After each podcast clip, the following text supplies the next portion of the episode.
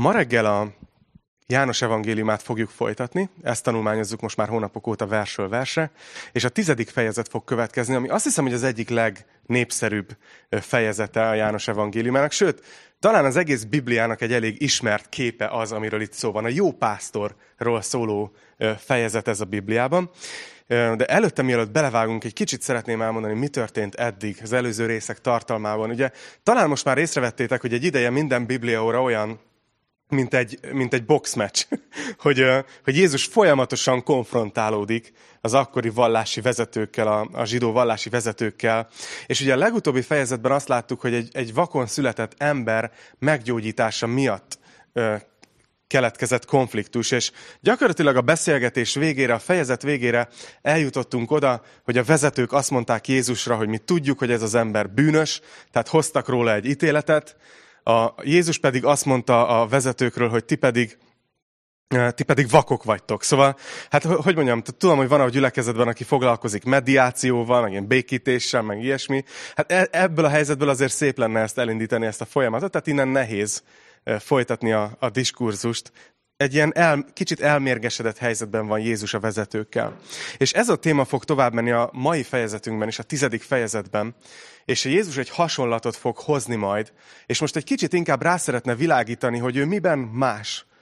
Neki a motivációja mennyiben más, mint az akkori farizeusoknak, vallási vezetőknek. Ezeket a szavakat is szinonimaként használom. De mielőtt átkapcsolsz máshova, mielőtt azt mondod, hogy jó, itt erről lesz szó, megint vezetők, megint konfliktus, szeretnélek biztatni, hogy ne menj sehova. Mert tudom, hogy egy kicsit furcsa ez a kép, hogy a, hogy a Biblia azt mondja Jézusról, hogy jó pásztor, ami, amiből ugye következik, hogy akkor ezek szerint mi meg birkák vagyunk. Ez annyira, annyira nem kedveskedik a, a lelkünknek, akik azt gondoljuk, hogy milyen nagyon komoly emberek, emberek vagyunk. Oké, okay, oké, okay, nem birkáknak nevez, írjatok nyugodtan kommentbe, juhoknak, tudom, juhoknak, de igazából a lényeg ugyanaz, nem? Tehát ugyanaz a DNS egy birkának, meg egy juhnak, csak egy másik név. És ma ez egy ilyen negatív, negatív kifejezés, ha belegondoltok a nyelvbe, ott van, hogy hogyha valaki öm, nem tudom, birka szellem, azt szokták használni arra, amikor így le akarják húzni az embereket, hogy, hogy nem gondolkoznak, hanem csak mennek, vagy éppen hogy lehetsz ilyen birka, ilyen, ilyen mondom, ez ma reggel itt nem hangzott el a csapatban, biztosíthatlak titeket. És, de a lényeg az, hogy ez, a, ez az igerész a pásztorról szól, nem, nem azon van a hangsúly, hogy mi birkák vagyunk, hanem azon, hogy Jézus a pásztorunk hogy Jézus a jó pásztor, és hogy ez mit jelent, hogy hogyan áll hozzánk, hogyan áll az emberekhez Isten. Arról fogunk ma nagyon sokat tanulni, és nagyon, nagyon nem mindegy, ugye, hogy hogy gondolkozik rólunk, ha már rábízzuk az életünket. Mit gondol rólunk? Szóval itt Jézus úgy képzeljétek el, hogy még mindig a zsidó vallási vezetőkhöz beszél, úgy tűnik. És nekik mondja ezt a hasonlatot. Tehát nem az embereknek, hanem a vezetőknek de mégis tanulni fogunk belőle sokat. Úgyhogy János 10, és az első, az első versen kezdem. Valaki írja, hogy pont erről írok beadandó eszét a sulimba, úgyhogy köszi, most biztos tanulságos lesz. Úgyhogy akkor most semmi nyomás rajtam, de megpróbálom, hogy tanulságos legyen. Na nézzük a János 10 első verset. Bizony, bizony mondom nektek, aki nem az ajtón megy be a juhok aklába, hanem másfelől hatol be, az tolvaj és rabló. De aki az ajtón megy be, az a juhok pásztora. Neki ajtót nyit az őr, és a juhok hallgatnak a hangjára, a maga juhait pedig nevükön szólítja, és kivezeti.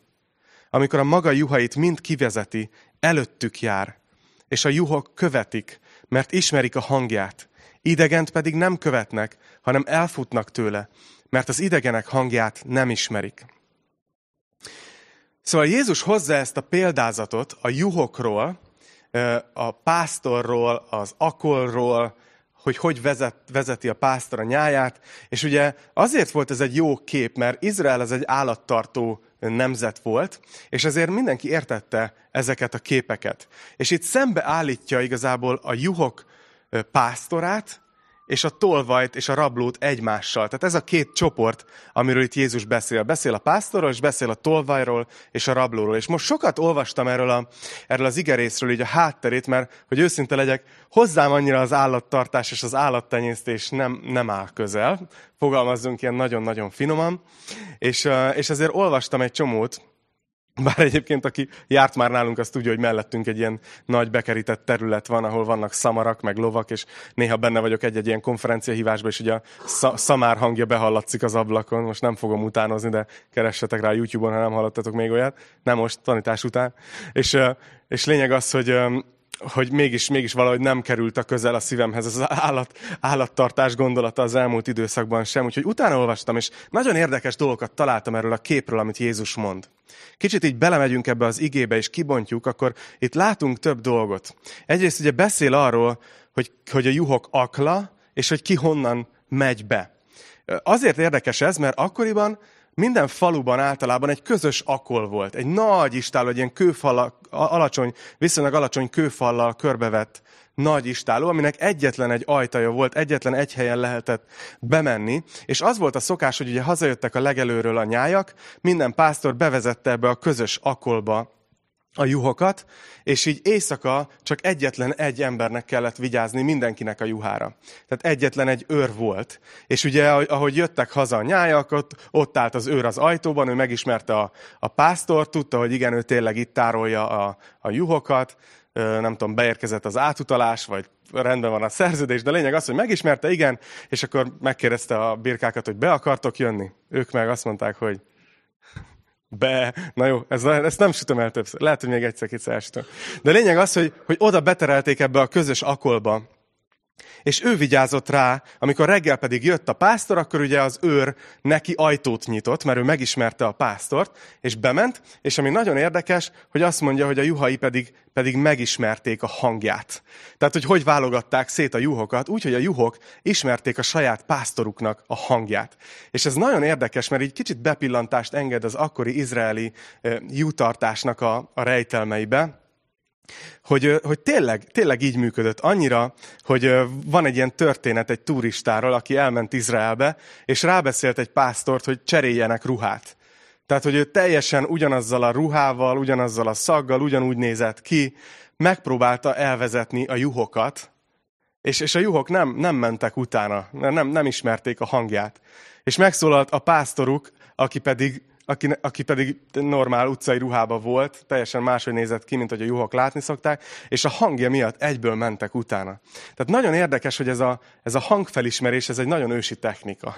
És, és a juhok hallgattak a saját pásztoruknak a szavára, és Jézus ezt a képet hozza, és azt mondja, hogy, hogy idegent pedig nem követnek, hanem elfutnak tőle, mert az idegenek hangját nem ismerik. Aztán beszél arról, hogy itt vannak, akik nem pásztorként jönnek a juhokért, és kivezetik őket, meg hozzák be, hanem hogy van, hogy éjszaka jön valaki. Vagy a, vagy a farkas, ugye jöhettek akkor is ragadozók, akik megpróbáltak elragadni valakit a nyájból, vagy tolvajok, vagy rablók, akik emberek, akik el akarták venni a juhokat. És ez, ezzel fogunk tovább menni. Na nézzük, mit, mit mond erről az igerészről, és mindjárt rátérünk, hogy ez mit jelent nekünk. Azt mondja a hatodik versben, ezt a példázatot mondta nekik Jézus, de ők nem értették, hogy mit jelent, amit mondott nekik. Tehát, hogy Jézus ezt egy példázatnak szánta, ezért valami mélyebbet akart, tehát nem, nem ö, mezőgazdasági előadást tart, hanem, hanem egy példázat, és valamit mondani szeretne, de nem értik, hogy mit akar ezzel mondani. És azt mondja, Jézus tehát így szólt hozzájuk, bizony, bizony, mondom nektek, én vagyok a juhok ajtaja. Aki én előttem jött, az mind tolvaj és rabló, de a juhok nem is hallgattak rájuk. Én vagyok az ajtó. Ha valaki rajtam átmegy be, az megtartatik, bejár és kijár, és legelőre talál. A tolvaj csak azért jön, hogy lopjon, öljön és pusztítson. Én azért jöttem, hogy életük legyen, sőt, bőségben éljenek. Én vagyok a jó pásztor. És itt egy kicsit meg is állok. Látjátok, nem értik ezt a képet, úgyhogy Jézus elkezdi nekik megmagyarázni, és két képpel is azonosítja saját magát ebben a példázatban. Egyrészt azonosítja magát a, az ajtóval, aztán azonosítja magát a pásztorral. Ez azért érdekes, mert akkoriban ezek az őrök, akikről beszéltünk, ezek nem a, ezek, ezek nem egy ilyen bódéba voltak, ilyen örfülkébe, hanem gyakorlatilag azt csinálták, hogy éjszakára befeküdtek, be, besátoroztak ebbe a nyílásba, ahol be lehetett menni a zakkolba. Tehát gyakorlatilag ő maguk váltak ajtóvá, így oda befeküdtek, mint hogyha azt üzenték, hogy innen seki sebet csak a testemen keresztül. És nagyon érdekes, hogy Jézus azt mondja, hogy, hogy én vagyok a juhok ajtaja. Hogy aki bent van az akolban, az rajtam keresztül jutott oda be. És kíváncsi vagyok, hogy, hogy ki mit gondol erről, hogy mit mond ez nekünk ma, hogy mi hol vagyunk ebben a történetben. Én őszintén szólva hallottam már olyan tanítást, ami arról szólt, hogy, hogy akik igazi megtérés nélkül jutnak be a gyülekezetben, azok a, azok a rablók meg a tolvajok, akik nem az ajtón mennek be. De igazából az a helyzet, hogy, hogy ebben, a, ebben a példázatban ez egy képzavar. Mert ez a, ebben a példázatban mi a juhok vagyunk. Tehát ez itt nem rólunk szól.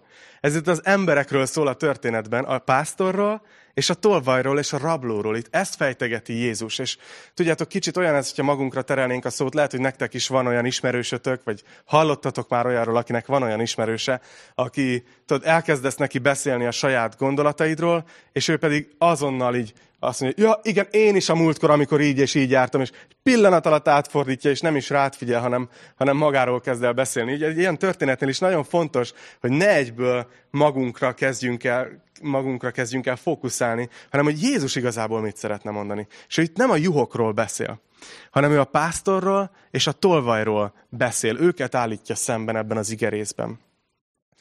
De rögtön itt van egy tanítás. Tudod, a juhok azok nem ugrálnak át a a kőfalon. A juhok azok az ajtón mennek be.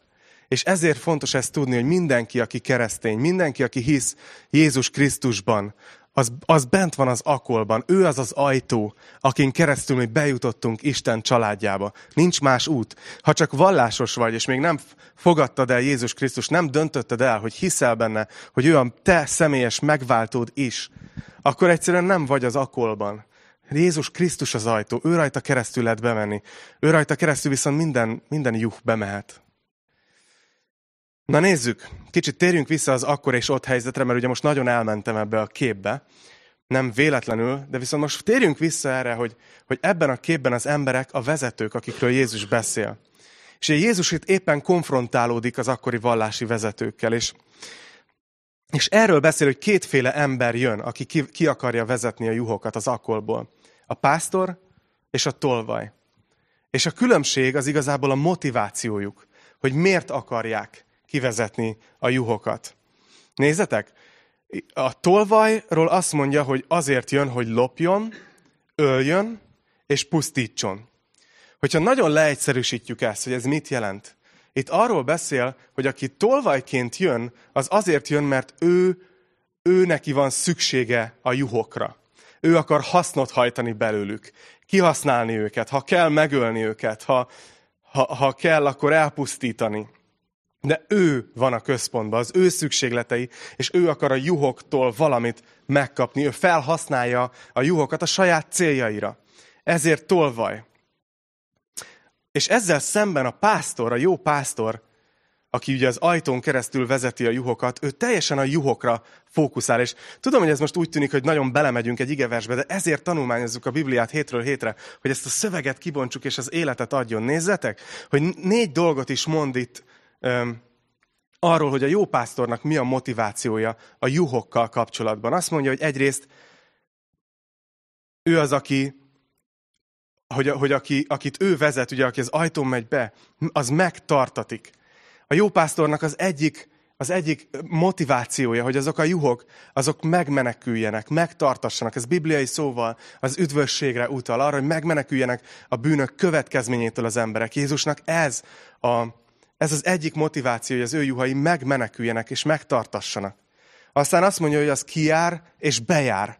Amikor a Bibliában egy ilyen szóösszetételt használsz, az azt jelenti, hogy és gyakorlatilag bármit csinálhat. Szabadságról beszél ez a mondat hogy Jézus azt szeretné, hogy az ő juhai azok szabadok legyenek, hogy kimehessenek, bemehessenek. És aztán azt mondja, hogy legerőre találjanak. Jézusnak az a szíve jó pásztorként, hogy az ő juhai azok jól tápláltak legyenek, egészségesen tápláltak legyenek.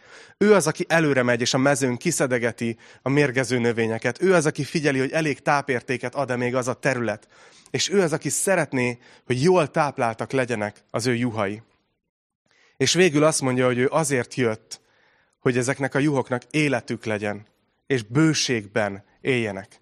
ez a bőség, ez igazából egy matematikai kifejezés, ami azt jelenti, hogy, hogy több, mint ami elég. Én nem tudom, érzitek hogy Istennek ez a szíve felénk, hogy, hogy mi többet kapjunk, mint ami, nem csak ami jár, mert az nagyon kevés lenne, de még többet kapjunk annál is, mint ami elég. Ő azt szeretné, hogyha ezt az életet nem csak éppen kibírnánk, nem csak éppen rendben lennénk, hanem hogyha bőségben élnénk, életük legyen, és bőségben éljenek. Jézus így látja magát. Ő így, így állítja be ott a vezetők előtt, hogy én, én ilyen vezető vagyok, én ilyen pásztor vagyok. Én így törődök a juhokkal, én, én a juhokat szolgálom, nem magamat. És nézzétek, még ennél is tovább megy ennél a négy dolognál, és ezt mondja a 11. versben. Én vagyok a jó pásztor. Az, a jó pásztor életét adja a juhokért. Aki béres és nem pásztor, akinek a juhok nem a tulajdonai, az látva, hogy jön a farkas, elhagyja a juhokat, és elfut. A farkas pedig elragadja, és szétkergeti őket. A béres azért fut el, mert csak béres, és nem törődik a juhokkal. Szóval itt Jézus szembeállítja magát azokkal, akik csak béresek, és akik elfutnak, ha jön a farkas. És igazából, ha belegondoltok, ez nem annyira a béresekről szól. Hiszen számukra egy kicsit logikus, nem? Tehát, hogyha ha olyan túlerőben jön az ellenség, hogy, hogy tényleg, tényleg mindjárt megeszi, a, megeszi nem csak a juhokat, hanem őket is, akkor belegondol, hogy az a minimál bér, amit kapok ezért a szolgálatért, az megéri -e, hogy most esetleg uh, itt, itt hagyom az életemet, és lehet, hogy elfut. De itt sokkal inkább a Jézusról szól ez a, ez a rész is, hogy, hogy ő azt mondja, hogy én nem ilyen vagyok. Én nekem annyira a juhok körül forog az egész lényem, hogyha kell, akkor az életemet is odadom. Én nem hátrálok meg, én mindent megteszek ezekért a juhokért. Mindent megteszek.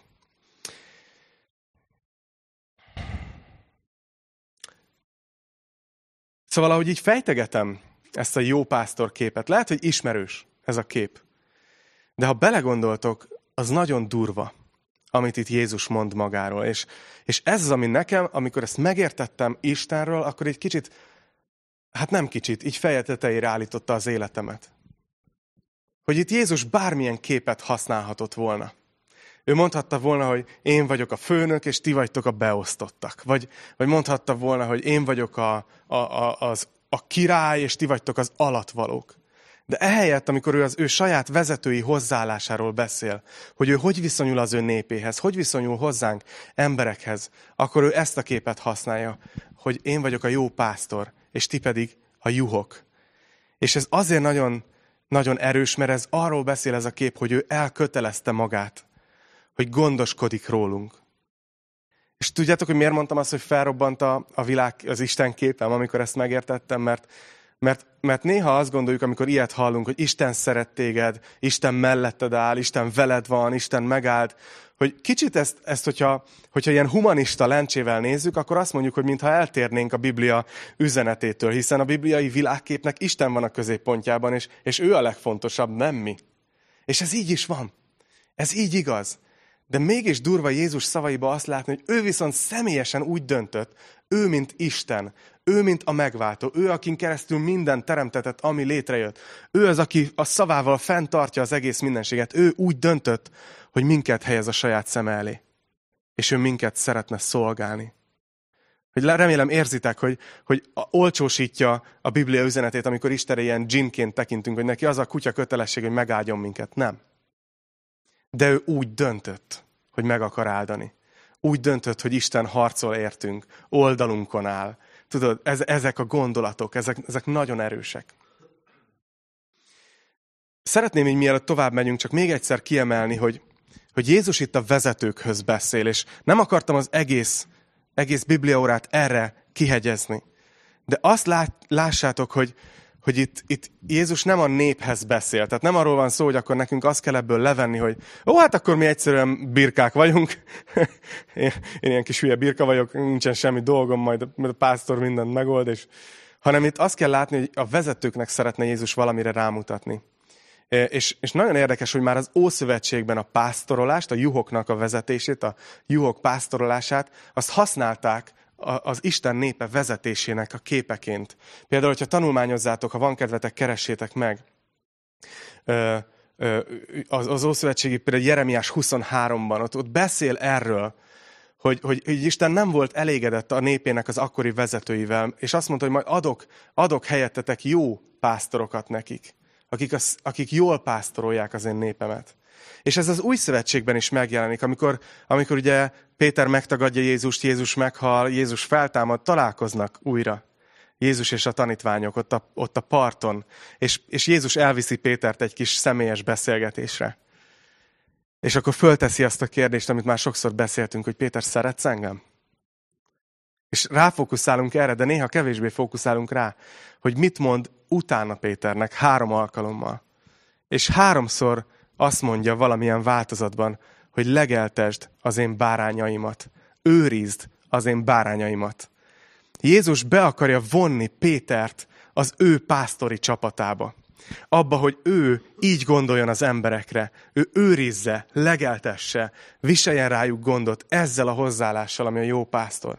És Péternek úgy tűnik, hogy átment az üzenet, mert nem sokkal később, néhány évtizeddel később ír egy levelet, amit ma az első Péter leveleként ismerünk, és ott az ötödik részben beszél a vezetőkhöz, a másodiktól a negyedik versig, és ezt mondja nekik, nézzétek, ugyanezt a képet használja, nyáj, legeltetés.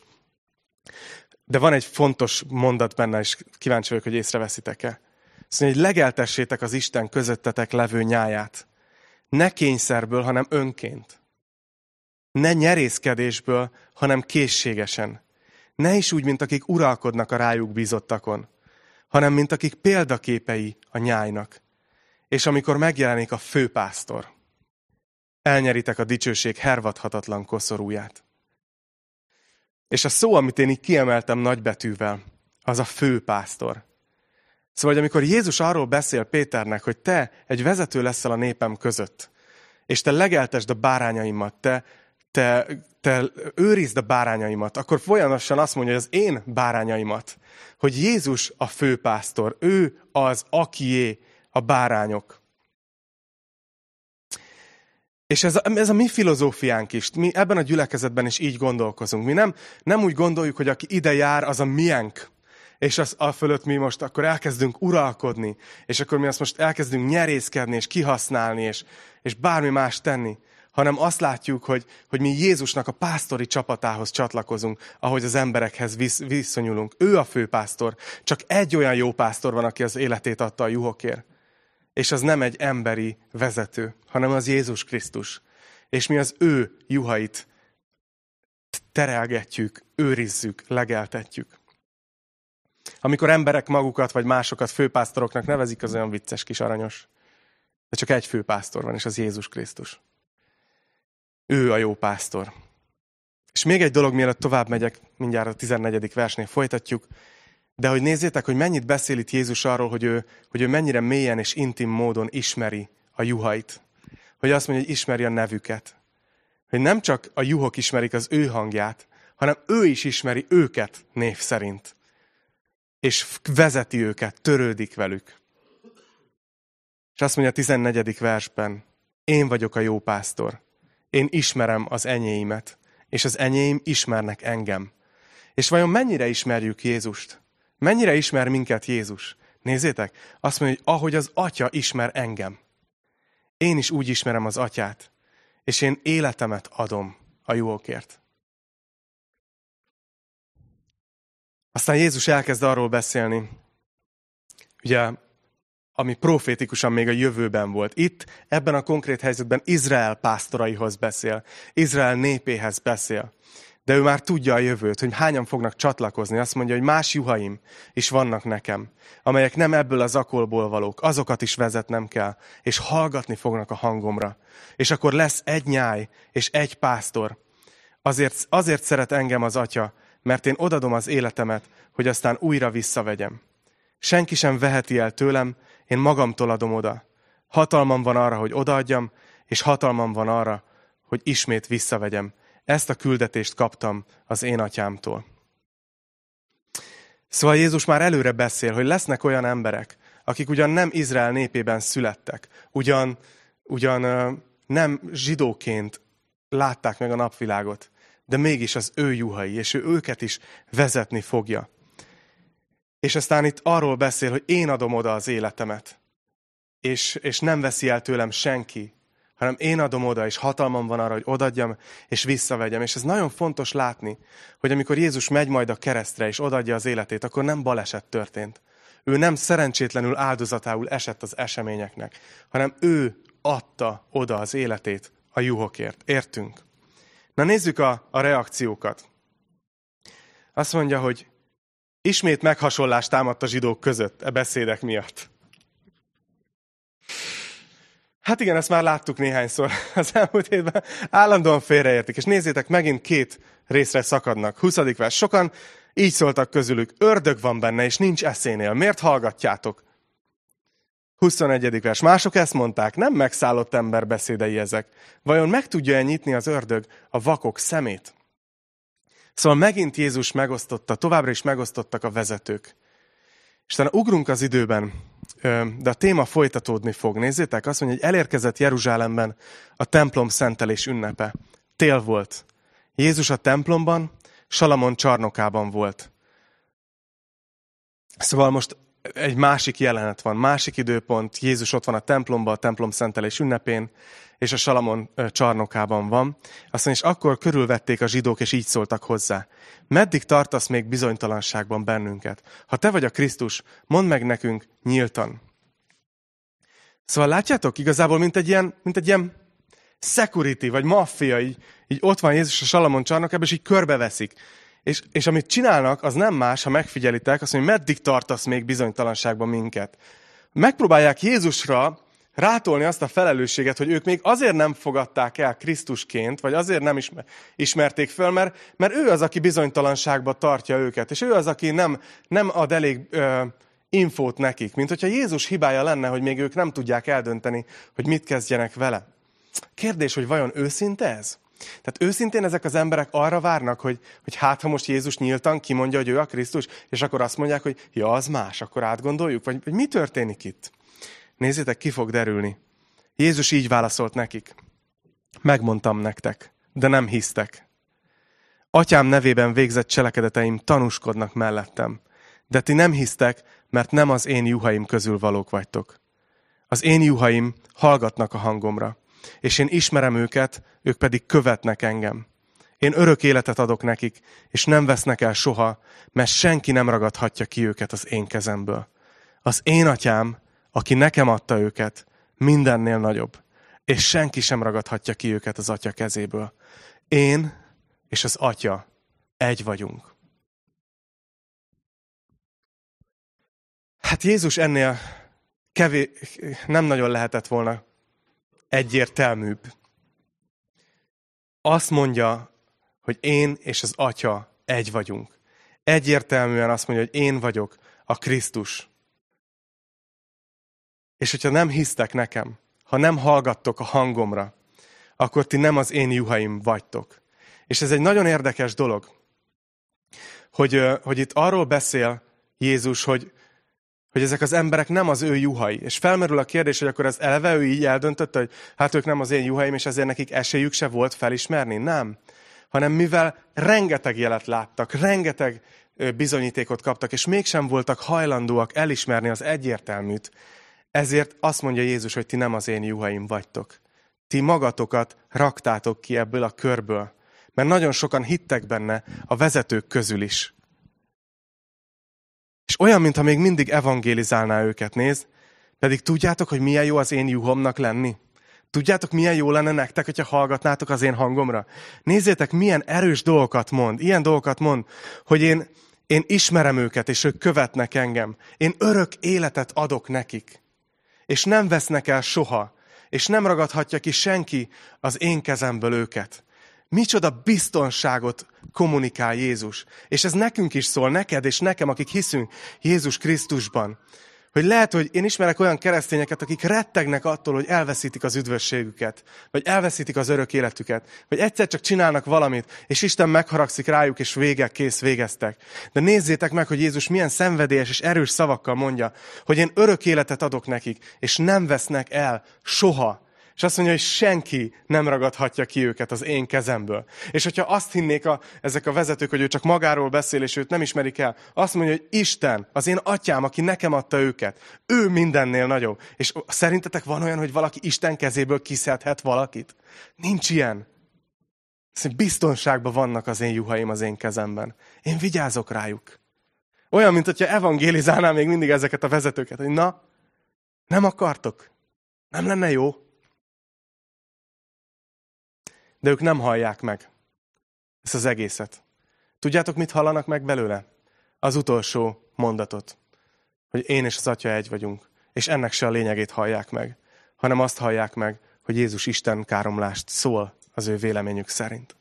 Azt mondja, ekkor újra köveket ragadtak a zsidók, 31. vers, hogy megkövezzék őt. Jézus megszólalt, és ezt mondta nekik. Sok jó cselekedetet vittem véghez közöttetek. Az én atyám nevében. Ezek közül melyik miatt köveztek meg engem? A zsidók így feleltek neki. Nem a jó cselekedetekért kövezünk meg téged, hanem az Isten káromlásért. Vagyis azért, mert te ember létedre Istenné teszed magad. Szóval látszik, hogy ezek az emberek eldöntötték, megvan a döntésük, hogy Jézus csak egy ember.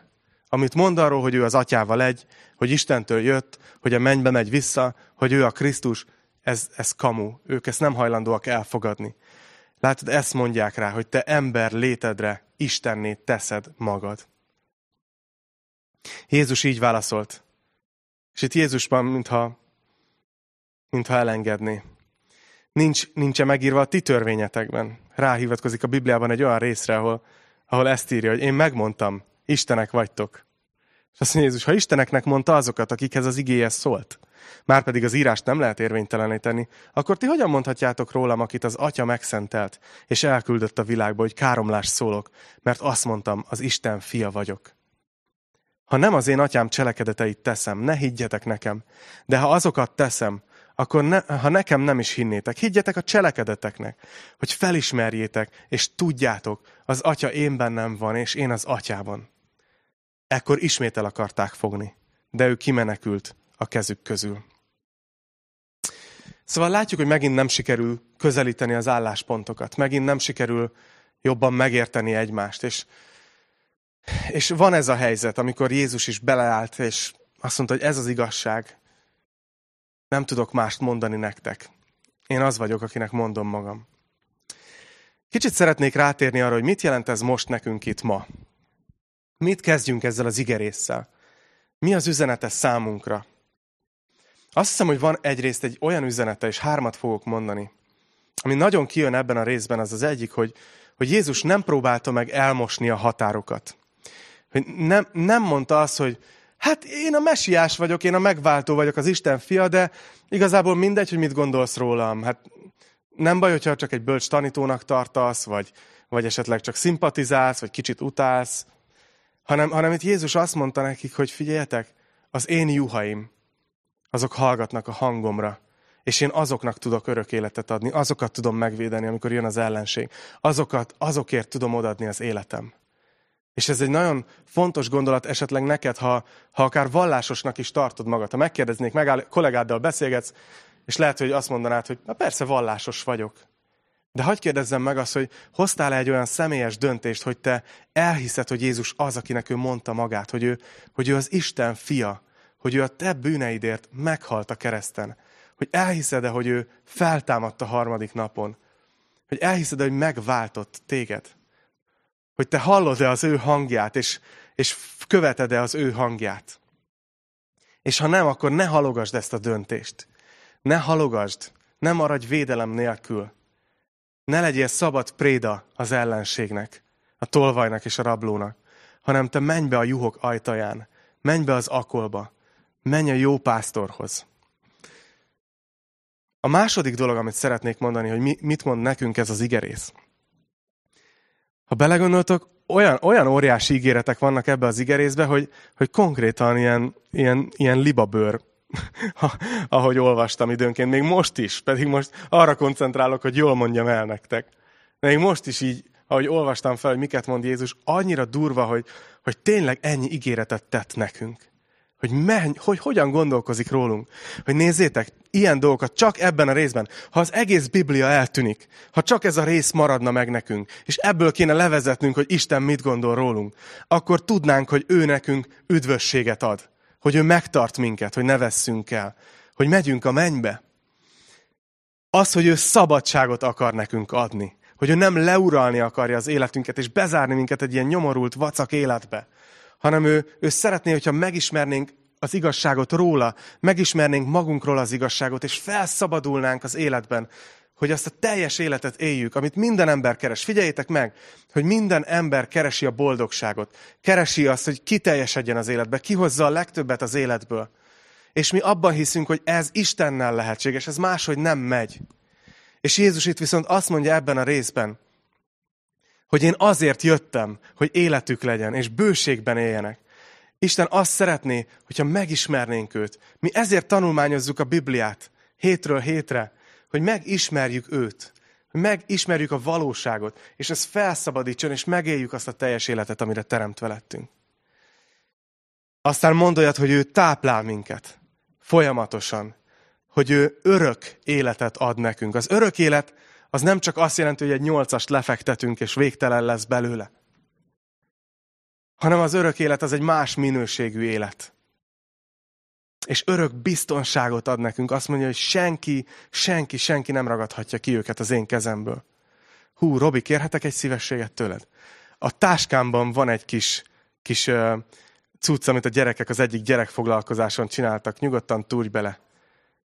Ilyen kis bolyhos. Az, talán a középső, vala, valamelyik zsebbe.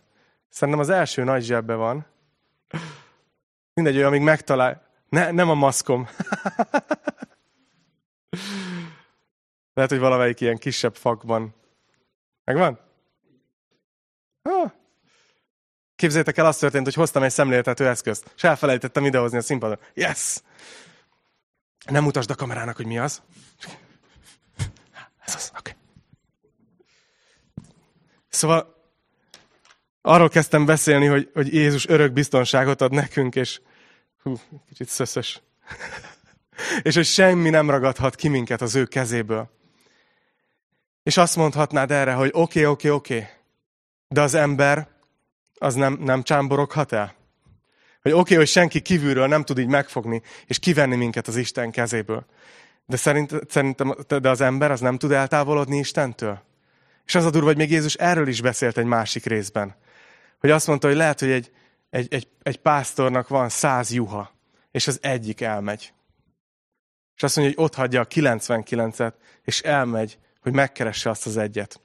És Enikő mondta tegnap, hogy, hogy, a, hogy a gyerekek csináltak egyszer egy ilyen, egy ilyen kis bárányt a gyerekfoglalkozáson, és hogy ez jó lenne illusztrációként a mai tanításhoz, és, és mondtam, hogy jó lesz, jó lesz, és megkereste, és azt mondta, hogy csak az a baj, hogy ez ilyen fekete, fekete bárány, fekete a feje. És mondtam, hogy még jobb. Itt van a kis bárány. Szóval az a durva, hogy a jó pásztornak még a fekete bárányokra is van. Van szíve. Már ez nem egészen egy fekete bárány, csak a feje az. De remélem, hogy értitek, hogy, hogy Jézus azt szeretné ezzel mondani, hogy nem egy ilyen teológiát akar elénk tenni, hogy akkor most el lehet veszíteni, vagy nem lehet elveszíteni, hanem ő azt akarja bemutatni, hogy nekem ez a szívem, hogy ami rajta áll, ő mindent meg fog tenni, hogy minden ember biztonságban maradjon.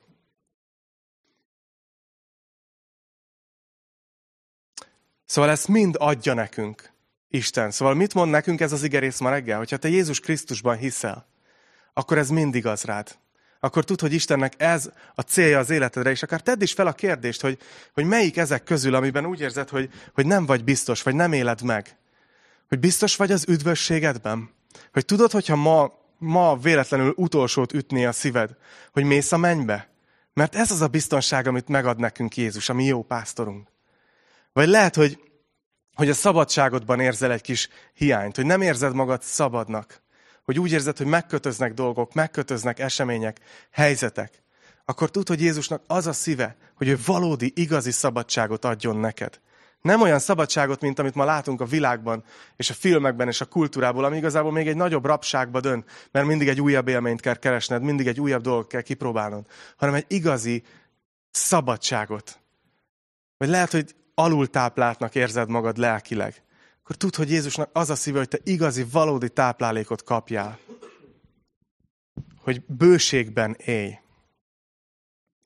És végül mit mond nekünk ez az igerész? A harmadik dolog, amit szeretnék kiemelni, és aztán lesz még egy-két vers fejezet végén, hogy mennyit beszélt Jézus ebben a fejezetben arról észrevettétek, hogy ismerni az ő hangját.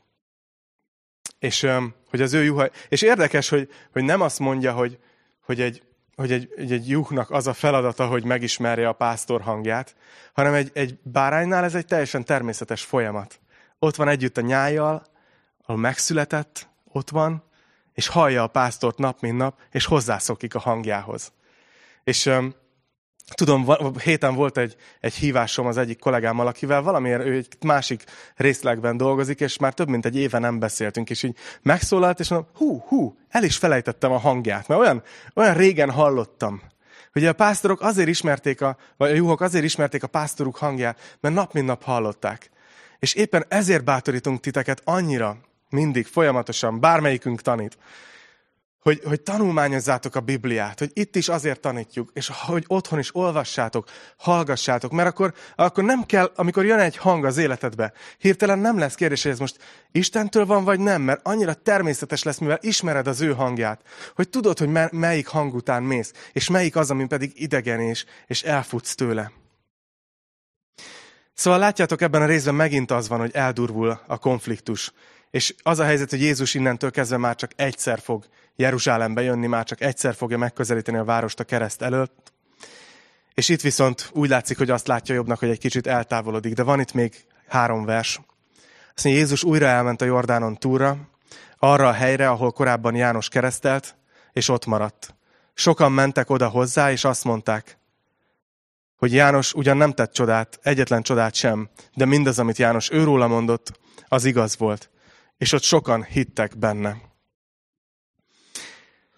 És olyan érdekes, nem, hogy, hogy itt Jánost behozzák az emberek, akik ugye János szolgálatát ismerték, és most Jézus oda megy, és figyelik Jézust, és nagyon érdekes ez a gondolat, azt mondják, hogy János nem tette egy csodát sem, de amit Jézusról mondott, hogy rámutatott, hogy íme az Isten bárány, aki elveszi a világ bűneit. Az igaz volt. Milyen kontraszt, hogy Jézus Jeruzsálemben jön a képzett teológus vallási vezetőktől, akik éppen elutasították, és azt mondták, hogy nem az vagy, akinek mondod magad, ember létedre Istenné teszed magad, Istent káromlod, kövezés a részed, és elmegy egy helyre, ahol ott van a nép, és azt mondják, hogy, hogy mindez, amit János mondott róla, az igaz. Látjátok, milyen keretes szerkezete van ennek a fejezetnek? Számomra gyönyörű. És uh, hagyj fejezzem be ezzel. A negyedik dolog, amit azt hiszem, hogy ebből a részből így, így szeretnék a szívetekre helyezni. Hogy végig úgy beszéltem, ha megfigyeltétek, hogy, hogy igazából mi vagyunk a juhok, és, és, és hogy mi mindent tesz Isten értünk. De van itt egy nagyon erős gondolat, hogy ez a gyülekezet, és egyébként a többi gyülekezet sem, a gyülekezet nem magáért létezik. A gyülekezet azokért létezik, akik még nincsenek ott az akolban. A gyülekezet azokért, és szoktam néha mondani, amikor itt tele van a terem, hogy, hogy nézzetek körül, és mi, akik itt ülünk, mi azokért ülünk itt, akik még nem ülnek itt. És ezt képletesen is értsétek most, hogy ez nagyon fontos dolog, hogy Jézus ezt mind megteszi értünk. Ez igaz, és ez nem vesz le semmit az értékéből. De Jézus ezt nem csak értünk akarja megtenni hanem Jézus még nagyon-nagyon sok emberért meg szeretné ugyanezeket a dolgokat tenni. Nagyon sok embernek örök életet adni, biztonságot adni, táplálni, szabadságot, szabadságot adni. A gyülekezet az nem egy ilyen klub, ami egy eszmerendszer, egy dogmatikus rendszer alapján összejárunk, és itt jól elkeresztényeskedünk, és gyülekezetet játszunk. A gyülekezet az egy mozgalom. Mi nekünk az a célunk, hogy minél több ember megtapasztalja ezt a teljes életet. Úgyhogy remélem, hogy az, abban is segítenek nektek ezek a tanítások, hogy tanulmányozzuk a János evangéliumát, hogy ti is felszabaduljatok arra, hogy amikor látod a kollégádat, látod a barátodat, látod a szomszédodat, látod a gyerekedet, látod a szüleidet, akkor, ha észrevettétek, végig nem beszéltem lelki pásztorokról. Tudjátok miért? Azért, mert, mert nem ez a fókusz.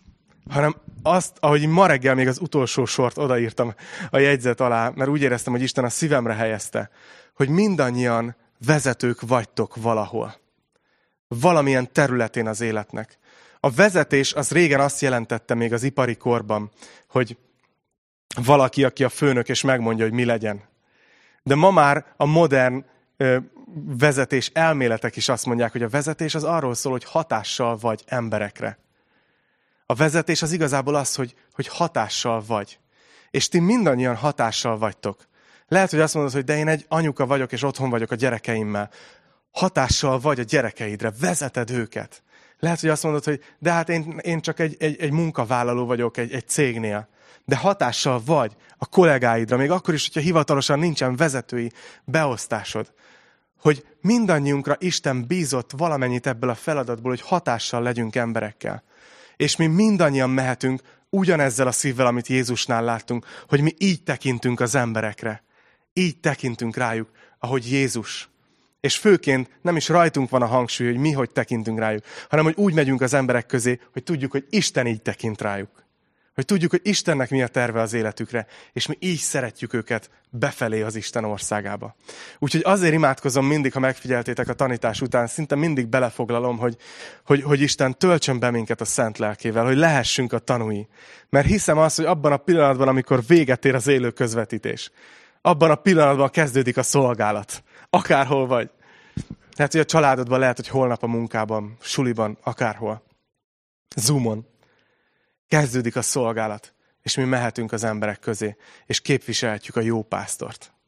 Úgyhogy Isten adjon, adjon nekünk megerősödést személyesen, mint az ő juhai, és Isten adjon nekünk egy küldetés érzetet, amit ő motivál, hogy így mehessünk az emberek közé.